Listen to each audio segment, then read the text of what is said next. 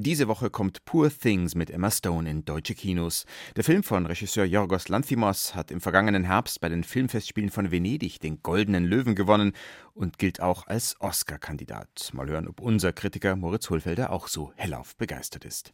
Außerdem befassen wir uns mit dem Unwort des Jahres, das gestern bekannt gegeben wurde. Remigration lautet es.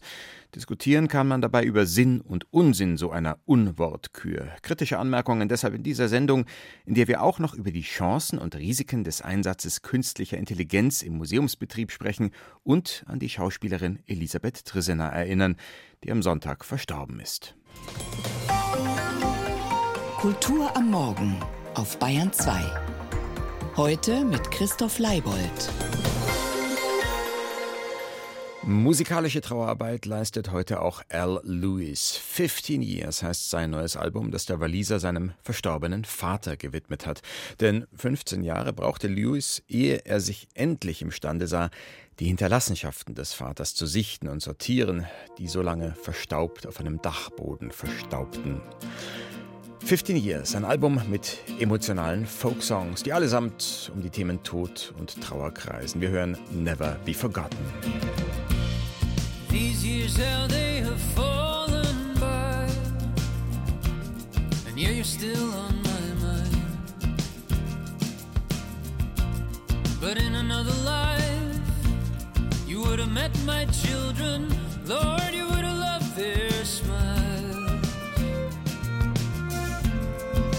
But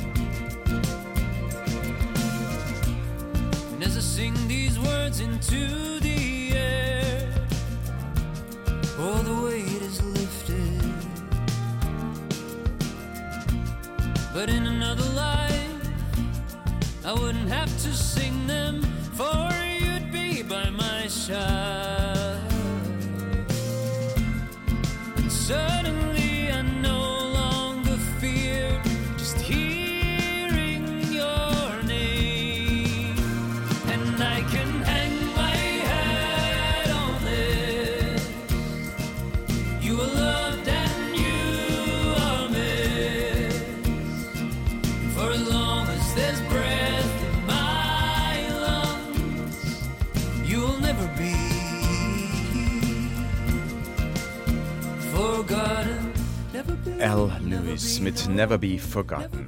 Ja, unvergesslich, das dürfen auch die Filmfestspiele von Venedig 2016 für Emma Stone sein. Die wurden nämlich damals mit La La Land eröffnet und Stone am Ende für ihre Rolle in diesem Musicalfilm als beste Darstellerin ausgezeichnet. Und später, ja, da gab es den Oscar für Emma Stone obendrauf sowie fünf weitere für den Film. Im vergangenen Herbst nun triumphierte einmal mehr ein Film mit Emma Stone in der Hauptrolle am Lido, nämlich Poor Things vom griechischen Regisseur Yorgos Lanthimos, der mit dem Goldenen Löwen ausgezeichnet wurde. Kaum überraschend gilt der Film nun ebenfalls als aussichtsreicher Oscar-Kandidat in verschiedenen Kategorien, nicht zuletzt im Rennen um die Auszeichnung für die beste Hauptdarstellerin. Übermorgen läuft Poor Things in deutschen Kinos an. Mehr dazu von Moritz Hohlfelder.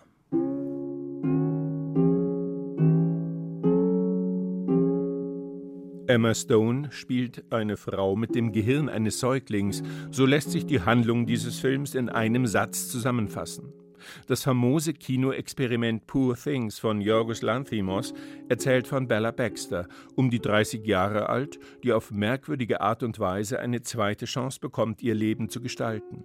Schwanger und unglücklich in ihrem ersten Leben springt sie Ende des 19. Jahrhunderts von einer Londoner Brücke in die Themse, ertrinkt, aber ein irrer Arzt, gespielt von Willem Dafoe, pflanzt ihr das noch lebende Gehirn der ungeborenen Tochter ein. Der durch Elektrizität reanimierte tote Körper und das junge Organ verbinden sich wundersam zu einer neuen Identität. Emma Stone übersetzt das Aufwachsen der wiedergeborenen Bella Baxter in die Bewegungen, die Physis, die Sprache und die wachsenden Bedürfnisse einer bizarren Zwitterfigur, einer wilden Kindfrau. Anfangs tatsächlich wie ein Kleinkind, unsicher und wackelig, läuft Bella durch das Haus in London, in dem sie mit ihrem Erschaffer, den sie Gott nennt, lebt. Zuerst eher ein Geschöpf als ein Mensch, befremdlich und beunruhigend. Den ersten Gehversuchen folgen Abenteuer der Selbstbestimmung. Ich bin ich, eines neuen Körpergefühls samt Sexualität und schließlich des Zerreißens der vermeintlichen Beziehung zwischen Eltern und Kind. Bella geht mit dem schmierigen Anwalt und Weiberhelden Duncan Wedderburn, gespielt von Mark Ruffalo, fortan auf eine Reise quer durch Europa und die Welt des Geistes. Ich bin ein wandeliges Wesen, genauso wie wir alle. Komm, komm, komm einfach. Gemeinsam mit seinem Kameramann Robbie Ryan und den Szenenbildnern Shuna Heath und James Price schafft Yorgos Lanthimos phantasmagorische, also traumhafte und gespenstische Schauplätze, Kulissenorte von überbordender Künstlichkeit, die an die Zeit des Symbolismus und des Jugendstils erinnern. In ihnen tummeln sich seltsame Mischwesen, etwa eine Ziege mit dem Kopf einer Gans, und sind futuristische Luftschiffe, Dampfkutschen, denen künstliche Pferde vorgespannt sind, und märchenhafte Schwebebahnen unterwegs. Viele Szenen wurden mit extremen Weitwinkelobjektiven oder einer noch extremer verzerrenden Fischaugenoptik aufgenommen, was die absonderliche Coming-of-Age-Geschichte visuell auf ein Level hebt, wie man es noch nicht gesehen hat.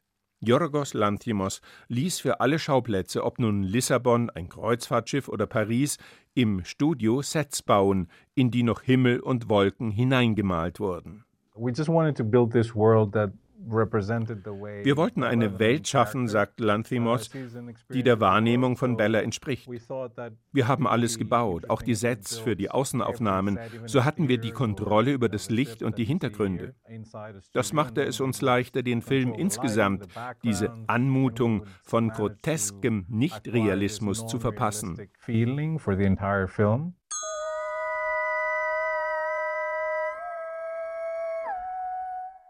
Bella Baxter ist ein faszinierendes Geschöpf.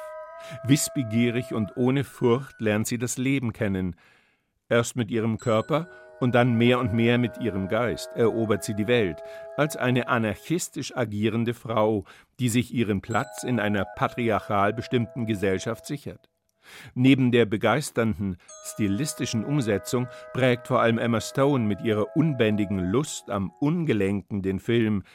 Zunehmend wird klar, dass nicht sie das titelgebende Poor Thing ist, sondern vielmehr alle Menschen, die als Poor Things in Konventionen und ohne Mitgefühl für andere leben. Da wird der Film dann zur gesellschaftlichen Utopie für eine Welt, die sich Bella am Ende auf ihre ganz eigene Art frisch zusammensetzt, divers, bunt, sinnenhaft und in einem stimmigen Verhältnis von Gemeinschaft und individueller Freiheit. Emma Stone möchte sich in Zukunft so sagt es die inzwischen 35-Jährige selbst, nur noch auf Rollen einlassen, die sie in jeglicher Hinsicht herausfordern, so wie die von ihr grandios gespielte Bella. It's not, it doesn't always work necessarily, but I kind of only want to feel that way. Ab Donnerstag im Kino Poor Things von Yorgos Lanthimos mit Emma Stone in der Hauptrolle. Remigration also. Gestern wurde der Begriff zum Unwort des Jahres 2023 ausgerufen. Rechte Parteien und Rechtsextreme würden den Ausdruck beschönigend für ihre Forderung nach Zwangsausweisungen und Deportationen missbrauchen, erklärte die Jury in Marburg. Nun, dass Remigration ein Unwort ist, diese Einschätzung dürften sich, dieser Einschätzung dürften sich viele anschließen. Ob indessen so eine Kür sinnvoll ist, dahinter setzt Knut Korzen ein dickes Fragezeichen. Seit Bestehen der sprachkritischen Aktion Unwort des Jahres kürt die Jury in großer Regelmäßigkeit Begriffe aus dem Themenfeld der Migration. Das begann gleich 1991 mit dem fremdenfeindlichen Terminus ausländerfrei, setzte sich 1993 mit Überfremdung und 2006 mit freiwilliger Ausreise fort und ist nach Sozialtourismus 2013 Anti-Abschiebeindustrie 2018, Rückführungspatenschaften 2020 sowie Pushback 2021 nun mit Remigration an ein vermutlich nur vorläufiges Ende gelangt. Denn rechtsextremen oder auch konservativen Politikern fallen verlässlich immer neue Kampfvokabeln ein. Die 2019 vom Faschisten Björn Höcke bemühte Verabschiedungskultur etwa als Gegenbegriff zur Willkommenskultur hatte 2015 bereits der damalige schleswig-holsteinische CDU-Chef Ingbert Liebing geprägt. Verabschiedungskultur ist seinerzeit nicht zum Unwort des Jahres gekürt worden. Und man weiß nicht, ob man glücklich darüber sein soll, dass auch Bestatter und Sterbehospize das Wort hier und da bemühen. Unworte bereiten Untaten den Boden, mahnen Bundespräsidenten. Und es ist richtig, dass sie mahnen, denn Bundespräsidenten müssen solche Sachen sagen, so wie Klavierspieler Klavier spielen müssen, hat der Satiriker Max Gold befunden und weiter gespottet, mir jedoch kann keiner weismachen, dass die Mörderregime des 20. Jahrhunderts weniger effizient gewesen wären, wenn sie sich eines dezenteren Vokabulars bedient hätten.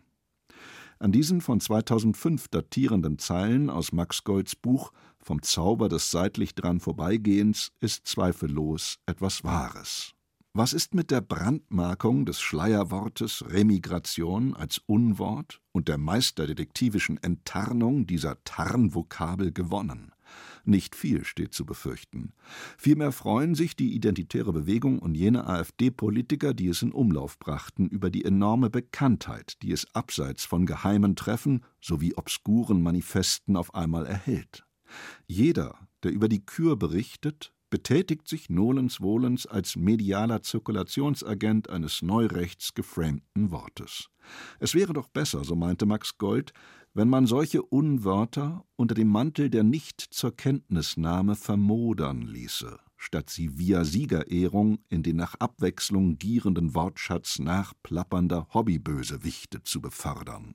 So aber sprechen nun alle das nach, was der AfD-Europaabgeordnete Maximilian Krah in seinem Buch Politik von rechts faselt, was der damalige niederbayerische AfD-Bezirkschef und heutige AfD-Bayern-Chef Stefan Protschka schon 2019 ins Bierzelt auf dem Gillermoos gebrüllt oder sein AfD-Fraktionskollege Gottfried Curio am 8. November 2023 in den Deutschen Bundestag gehaspelt hat. Der österreichische Aktivist Martin Sellner jubelt vermutlich im Verbund mit seinem Verleger Götz Kubitschek über so viel kostenlose Werbung für seine im Feber erscheinende Schrift Remigration, ein Vorschlag, die plötzlich in vieler Munde ist. Ein weiteres Wort der neonazistischen Rechten ist auch durch die Unwortwahl in die Mitte der gesellschaftlichen Debatte gewandert. Es wird daraus so schnell nicht wieder remigrieren an die rechtsextremen Ränder und in die ehemaligen Rittergüter, aus denen es stammt. Aber Hauptsache, man hat sich mal wieder kollektiv im Empörungskuscheln geübt, wie das der Publizist Jens Bisky so treffend nennt. Ein Kommentar zur Kür des Unworts des Jahres war das von Knut Korzen. Es ist 8.43 Uhr. Sie hören die Kulturwelt auf Bayern 2 bin halt sehr früh immer ins Burgtheater gegangen, in die Josefstadt, ins Volkstheater und weiß nicht, so ab zwölf, sowas habe ich gedacht, ich muss Schauspielerin werden. Sie war die Buhlschaft im Salzburger Jedermann auf dem Domplatz an der Seite von Klaus-Maria Brandauer, vor allem aber Spezialistin für die großen, tragischen Frauenfiguren der Theaterweltliteratur. Medea, Penthesilea, Elektra oder Ibsens Nora und Hedda Gabler, Strindbergs Fräulein Julie. Wie jetzt bekannt wurde, ist Elisabeth Trisenar am Sonntag gestorben. Fast immer stand die gebürtige Wienerin in Inszenierungen ihres Ehemanns Hans Neuenfels auf der Bühne. Wo Neuenfels drauf stand, war meist auch Trisenar drin. Im Schauspiel eigentlich immer, nicht selten auch, wenn Neuenfels Oper inszenierte. Elisabeth Trissener spielte in Krefeld, Stuttgart, Frankfurt, Köln, Zürich und Wien Theater, in den 1990ern auch in München, wo sie am Residenztheater unter der Regie ihres Mannes unter anderem als Trafikantin Valerie in Ödin von Horvaths Geschichten aus dem Wienerwald zu erleben war. Wie stets war sie dabei elegant in der Erscheinung, aber nie glatt in der Ausstrahlung, sondern neurotisch, abgründig.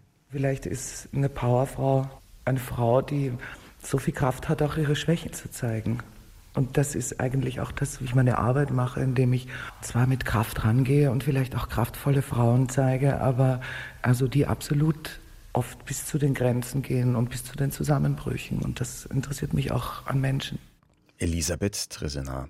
Vor der Kamera stand sie auch, vor allem für Rainer Werner Fassbinder in Ein Jahr mit 19, 13 Monden, die Ehe der Maria Braun und Berlin Alexanderplatz. Aber auch mit Bully Herwig hat sie gedreht. Die Geschichte vom Brandner Kasper. Elisabeth Trisenar wurde 79 Jahre alt. Der walisische Singer-Songwriter Al Lewis trauert der väterlichen Fürsorge hinterher. Fatherly Guidance, ein weiterer Titel vom neuen Album 15 Years.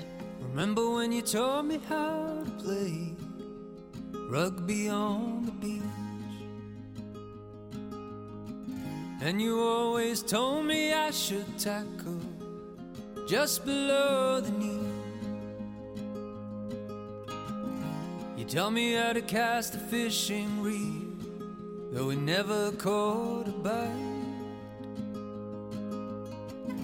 I wish I would have known those days were precious would have savored every sight.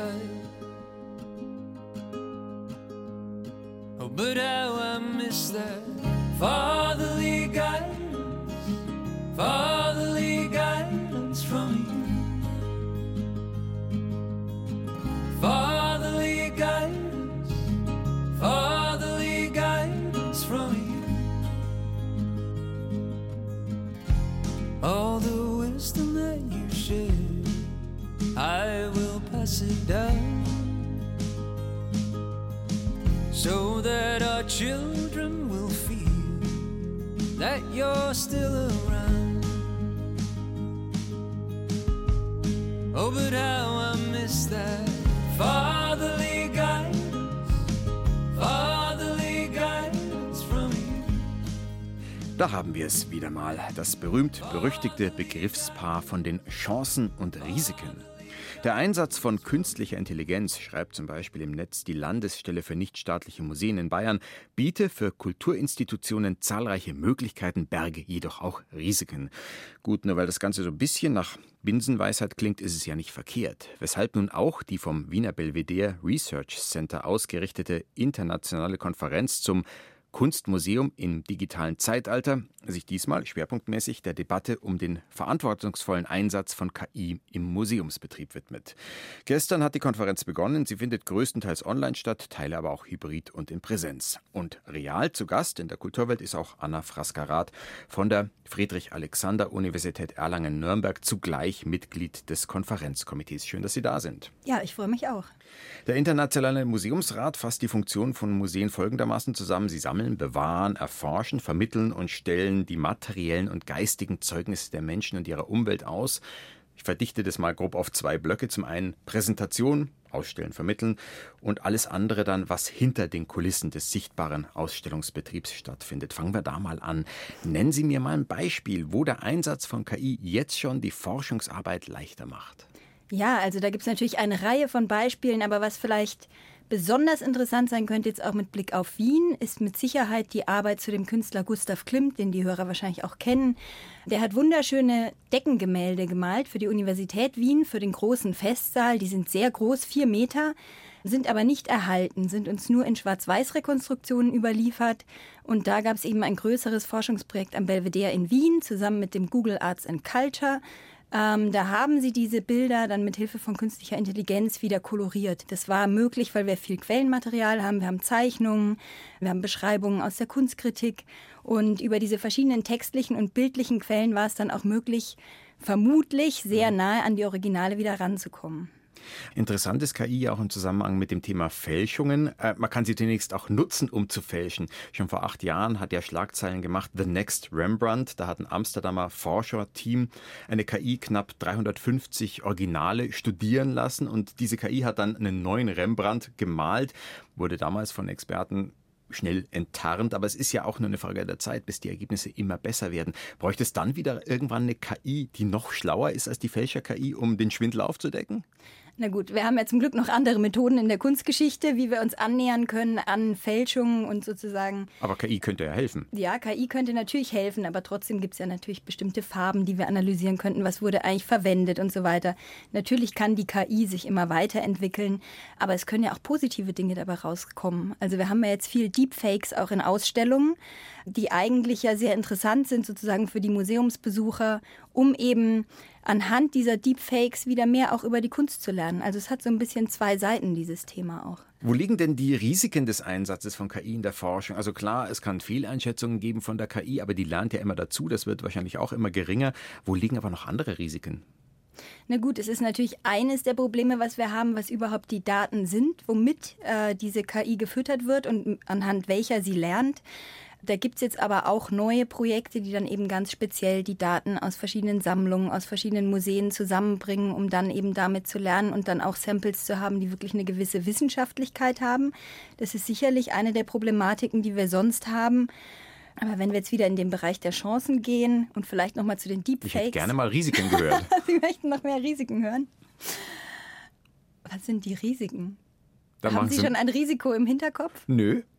Keine Suggestivfrage. Na, es geht tatsächlich auch darum, wie bei der anderen KI, dass sich bestimmte Dinge nicht festschreiben durch die KI, dass man sie eben hm. immer wieder trainieren muss. Ähm, es heißt dann auch ganz nett, äh, Human in the Loop, also dass der Mensch immer noch mit dabei sein muss, um die Daten wirklich zu überwachen und um zu gucken, was da eigentlich ausgeworfen wird. Der KI auf die Finger gucken. Genau. Aber Sie wollten, glaube ich, noch was über Deepfakes erzählen und über die Chancen, also über die positive Seite des Ganzen. Ja, ich finde es eigentlich recht spannend, dass es jetzt auch schon mehrfach versucht wurde, in Ausstellungen zu integrieren. Und zwar jetzt gar nicht mal so sehr, wie man es erwarten würde, über Objekte, sondern tatsächlich über die KünstlerInnen.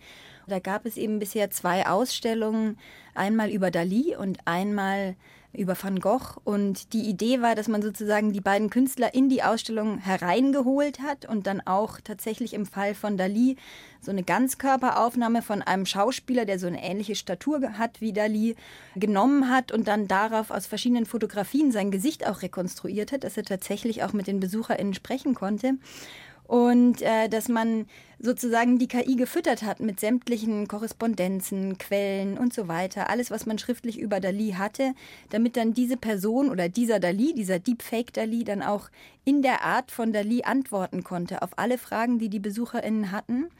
Und es ist natürlich schon eine spannende Geschichte, wenn man sozusagen dann auch so eine Art Kommunikation, auch wenn es fake ist, aber doch irgendwie eine Art der Kommunikation mit dem Künstler schaffen kann in der Ausstellung. Es gibt ja auch zum Beispiel Eye-Tracking durch KI. Also man kann rausfinden, wo schauen die Leute eigentlich hin auf dem Bild. Kann man sich vorstellen, wo beim Aktgemälde manche hingucken. Aber welche Erkenntnisse kann das noch liefern, die die Museen weiterbringen? Was die, für die Museen natürlich interessant ist, ist einerseits, wie gucken die Menschen und andererseits auch, wie bewegen sie sich durchs Museum. Also das wird durchaus bei so Eye-Tracking-Verfahren auch beides erfasst.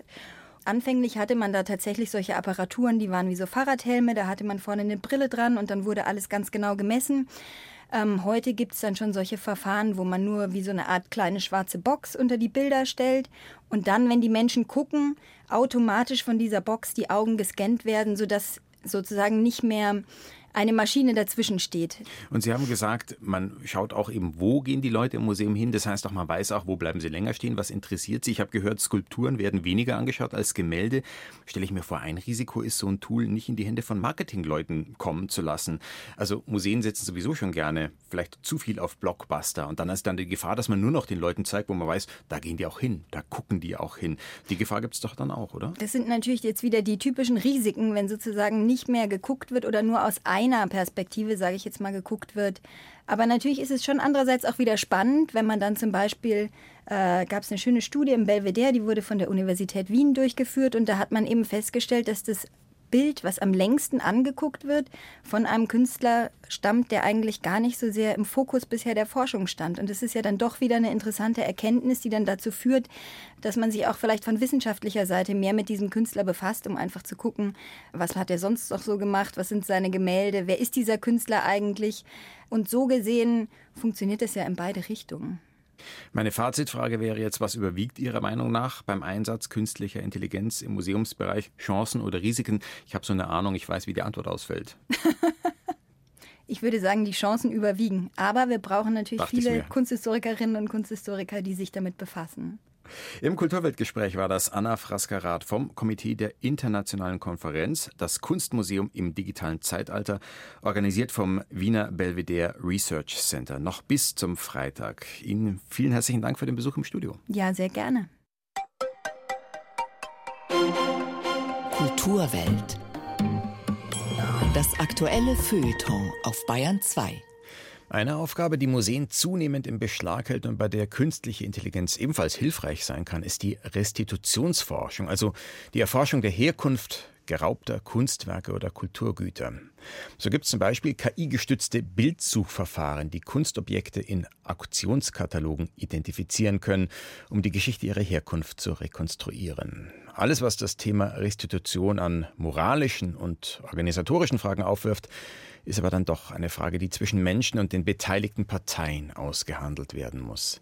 Im Namen von elf deutschen Museen der Weltkulturen hat daher zum Beispiel gerade das Lindenmuseum Stuttgart ein dreitägiges Dialogtreffen initiiert, bei dem über Wege zur Rückgabe von Kulturgütern nach Kamerun diskutiert wird. Silke Ahning berichtet. Über 40.000 Objekte aus Kamerun liegen in bundesdeutschen Museen, der größte Bestand weltweit. Das bedeutet, nicht einmal die staatlichen Sammlungen in Kameruns Nationalmuseum mit etwa 6000 Objekten verfügen über so viele Kulturgüter, die doch das reichhaltige Erbe, die Traditionen, die Geschichte des Landes und seiner Regionen widerspiegeln. Eine Überraschung, selbst für Baden-Württembergs Wissenschaftsministerin Petra Olschowski. Dass die Differenz so groß ist, dass wir in Deutschland so deutlich viel mehr Objekte haben, das muss ich sagen, dass ich schon erschüttert war. Mit ihren Forschungen zu kolonialem Raubgut hat die in Berlin lehrende Kunsthistorikerin Benedikt Savoy die Restitutionsdebatte maßgeblich begleitet. In Stuttgart machte sie deutlich, wie groß der Verlust an Kameruns Kulturerbe tatsächlich ist. Wir finden heute etwa 40.000 Stücke in den Regalen. Aber wenn wir uns die historischen Inventare anschauen, das, was wirklich reingekommen ist in die Museen, das war viel, viel mehr. Im Zweiten Weltkrieg ist einiges zerstört worden oder in die Sowjetunion gebracht worden. Darüber wissen wir auch fast gar nichts. Und das, was kam, und registriert wurde in öffentliche Museen, das ist nur ein Bruchteil von dem, was überhaupt mitgenommen wurde. Vieles ist in den Handel gegangen, in Familien und sind dadurch auch verloren gegangen. Kameruns Kulturerbe schlummere in Deutschlands Museen zu fast 90 Prozent in den Depots, ergänzte Benedikt Savoy, was dazu geführt habe, dass das Wissen um bestimmte Rituale und Traditionen in Kamerun verloren gegangen sei.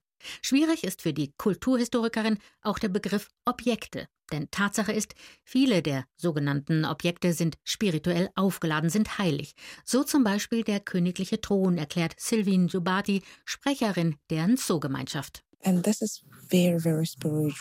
Der Thron ist die letzte Verbindung, die der König mit seinem Volk hat, wenn er stirbt. Er wird mit ins Grab genommen und wieder herausgeholt, wenn ein neuer König intronisiert wird.